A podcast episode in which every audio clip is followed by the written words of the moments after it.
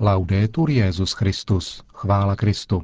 Posloucháte české vysílání Vatikánského rozhlasu v neděli 13. února.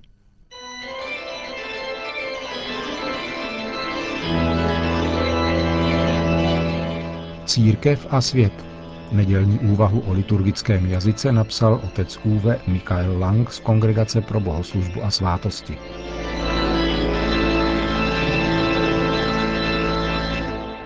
Jazyk není jenom nástrojem sloužícím ke sdělování faktů, přičemž má být užíván jednoduše a účinně, nýbrž je také vyjadřovacím prostředkem naší mysli, způsobem, který zapojuje celou lidskou osobu. V důsledku toho je jazyk také prostředkem, který vyjadřuje myšlenky a náboženské zkušenosti. Jazyk používaný v bohoslužbě, tedy posvátný jazyk, se neomezuje jenom na glosolálii, takzvanou modlitbu v neznámém jazyce, nebo na mystické mlčení s naprostým vyloučením lidské komunikace či pokusem o její vyloučení. Nicméně prvek srozumitelnosti je omezen ve prospěch jiných prvků, zejména expresivity. Významná badatelka dějin křesťanské latiny Christína Mormanová tvrdí, že posvátný jazyk je specifický způsob uspořádání náboženské zkušenosti – Mormanová říká, že každá forma víry v nadpřirozenou skutečnost, v existenci transcendentního bytí, nutně vede k osvojení si určité formy posvátného jazyka. V tomto smyslu cejlonský kardinál Malcolm Ranjit v jednom interview zmínil, že posvátný jazyk se vyskytuje v různých tradicích na celém světě. V hinduismu je jazykem modlitby sanskrt, který se už běžně nepoužívá. V buddhismu je to páli, jazyk, který dnes studují jenom buddhističtí mniši. V islámu se používá koránická arabština. Užití posvátného jazyka nám pomáhá prožívat a procítit onen svět. Užití posvátného jazyka v liturgickém slavení je součástí toho, co svatý Tomáš Akvinský v Suma teologie nazývá solemnitas. Tento učitel církve praví, to, co ve svátostech pochází z lidského ustanovení, není nezbytné pro platnost svátosti, ale propůjčuje jí určitou slavnostnost, která ve svátostech slouží k podnícení zbožnosti a úcty v těch, kteří je přijímají. Posvátný jazyk, který je výrazovým prostředkem nejenom jednotlivců, ale celých společenství, které se drží určité tradice, má konzervační schopnost. Houževnatě lpí na archaických jazykových formách. Kromě toho jsou v něm zavedeny vnější prvky, jako asociace na starobylou náboženskou tradici. Ukázkovým příkladem toho jsou hebrejské biblické výrazy, jež se uchovaly v latině, kterou používají křesťané. Amen, aleluja, hosana, jak si všímá svatý Augustín. V průběhu dějin se v křesťanské bohoslužbě uplatnilo mnoho různých jazyků. V byzantské tradici řečtina, ve východních jazycích další jazyky. Syrština, aramejština, gruzínština, kopčtina, etiopština a staroslověnština. V ritu římském a v dalších západních ritech je to latina. Ve všech těchto liturgických jazycích se nacházejí stylové formy, které je odlišují od jazyka hovorového či lidového. Často je tento odstup důsledkem lingvistických změn v jazyce samotném, které potom nebyly převzaty liturgickým jazykem s ohledem na jeho posvátný charakter. Nicméně v případě latiny, tedy jazyce římské liturgie, existoval určitý odstup hned od začátku. Římané nemluvili stylem římského kánonu nebo mešních orací. Jakmile byla totiž řečtina v římské liturgii nahrazena latinou, vznikl jakožto nástroj kultu silně stylizovaný slovník, který by průměrný obyvatel Říma pozdního starověku chápal s obtížemi. Vývoj křesťanské latinitas sice mohl zpřístupnit liturgii lidu Říma či Milána, ale nikoli tomu, jehož mateřským jazykem byla gótština, keltština, iberština či punština. Díky prestiži římské církve a jednotící síle papežství se však latina stala jediným liturgickým jazykem a tím jedním ze základů západní kultury. Rozdíl mezi liturgickou latinou a lidovým jazykem se zvětšoval v důsledku rozvoje kultur a národních jazyků, nemluvě o misijních územích. Tato situace neusnadňovala účast věřících v liturgii a proto si druhý vatikánský koncil přál, aby užívání národních jazyků, což se do jisté míry již dělo v předchozích desetiletích, bylo rozšířeno na udělování svátostí. Koncil v konstituci o posvátné liturgii Sacrosanctum Concilium zdůraznil, aby užívání latinského jazyka zůstalo zachováno v latinských obřadech. Koncilní otcové si nepředstavovali, že by národní jazyky úplně nahradili posvátný jazyk západní církve. Jazykové rozdrobení katolické bohoslužby došlo tak daleko, že dnes mnozí věřící mohou jen stěží společně recitovat Páter Noster, jak se to děje na mezinárodních setkáních v Římě i jinde. V době poznamenané velkými změnami a globalizací by však společný liturgický jazyk mohl sloužit jako pouto jednoty mezi jednotlivými národy a kulturami. Nemluvě o tom, že latinská liturgie je jedinečný duchovní poklad, který po mnohá staletí živil život církve. Latina bezesporu přispívá k posvátnému a stabilnímu charakteru, který přitahuje mnohé k starodávnému úzu. Jak napsal před čtyřmi roky svatý otec Benedikt XVI. v průvodním listě biskupům svého motu propria Sumorum Pontificum. Širší užití latinského jazyka ve slavení mše podle misálu Pavla VI., což je volba zcela legitimní, byť málo využívaná, by mohla dát vyniknout posvátnosti mnohem více, než tomu bylo doposud, poznamenává v témže dokumentu Benedikt XVI.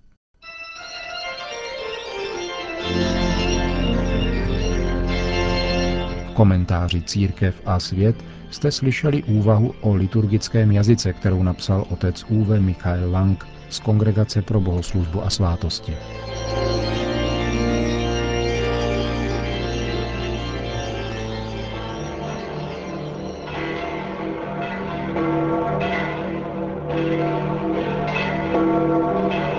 Slunečné počasí přivítalo předpolednem na náměstí svatého Petra asi 30 tisíc lidí, kteří se tam vydali, aby si vyslechli pravidelnou nedělní promluvu svatého otce. Cari fratelli e sorelle, Drazí bratři a sestry, nella liturgia di questa domenica prosegue la lettura del cosiddetto discorso della montagna di Gesù. V liturgii této neděle pokračuje čtení z Ježíšova takzvaného horského kázání, které tvoří pátou, šestou a sedmou kapitolu Matoušova Evangelia.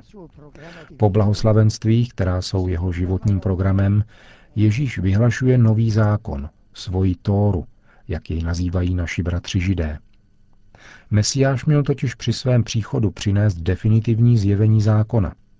A právě to Ježíš oznamuje – Nemyslete si, že jsem přišel zrušit zákon nebo proroky. Nepřišel jsem je zrušit, nýbrž naplnit. A v zápětí ke svým učedníkům dodává, nebude-li vaše spravedlnost mnohem dokonalejší než spravedlnost učitelů zákona a farizejů, do nebeského království nevejdete. V čem však spočívá tato Kristova plnost zákona a tato dokonalejší spravedlnost, kterou vyžaduje? Gesù lo spiega mediante una serie di antitesi tra i comandamenti antichi e il suo modo di riproporli. Ježíš to vysvětluje pomocí řady protikladů mezi starozákonními přikázáními a způsoby, jakými je podává on. Po každé začíná slovy Slyšeli jste, že bylo řečeno předkům a potom prohlašuje Ale já vám říkám. Například Slyšeli jste, že bylo řečeno předkům nezabiješ, kdo by zabil, propadne soudu. Ale já vám říkám, každý, kdo se na svého bratra hněvá, propadne soudu. A šestkrát to takto opakuje. Tento způsob mluvy vzbuzoval velký dojem u lidí, kteří se podivovali, protože ono já vám říkám se rovnalo požadavku kladeném autoritou samotného Boha, jenž je zdrojem zákona. Ježíšova novost spočívá podstatně v tom, že on sám naplňuje přikázání láskou k Bohu, mocí Ducha Svatého, který v něm přebývá. A my se skrze víru v Krista můžeme otevřít působení Ducha Svatého, který nás uschopňuje žít láskou Boží. Všechna přikázání se tak stávají opravdovými jako požadavek lásky a všechna se zbíhají v jediném přikázání. Miluj Boha celým srdcem a bližního miluj jako sebe sama. Plností zákona je láska, píše svatý Pavel. Tváří v tvář tomuto požadavku se například bolestný případ čtyř romských dětí, které zemřely minulý týden na periferii tohoto města, ve svém požárem zachváceném baráku mění v otázku, zda by solidárnější a bratrštější společnost, která by byla důslednější v lásce, a tedy více křesťanská, nemohla této tragické události předejít. A tuto otázku je třeba si klást i v mnoha jiných bolestných událostech, více či méně známých, ke kterým dochází denně v našich městech a v našich zemích. Drazí přátelé, možná to není náhoda, že se první velké Ježíšovo kázání nazývá horským kázáním.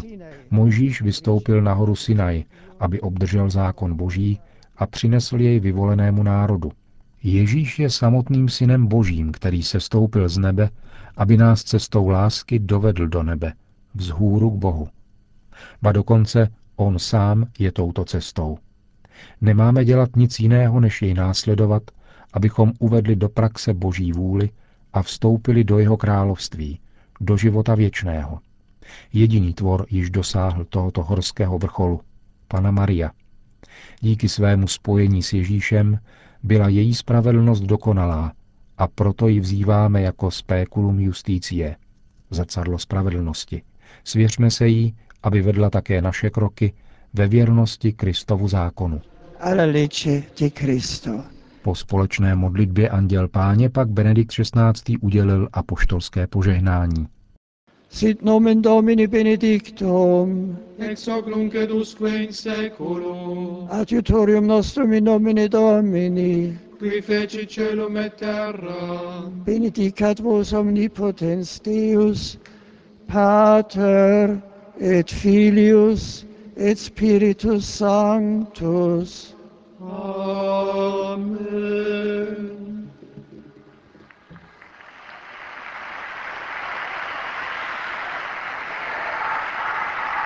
Končíme české vysílání vatikánského rozhlasu. Chvála Kristu.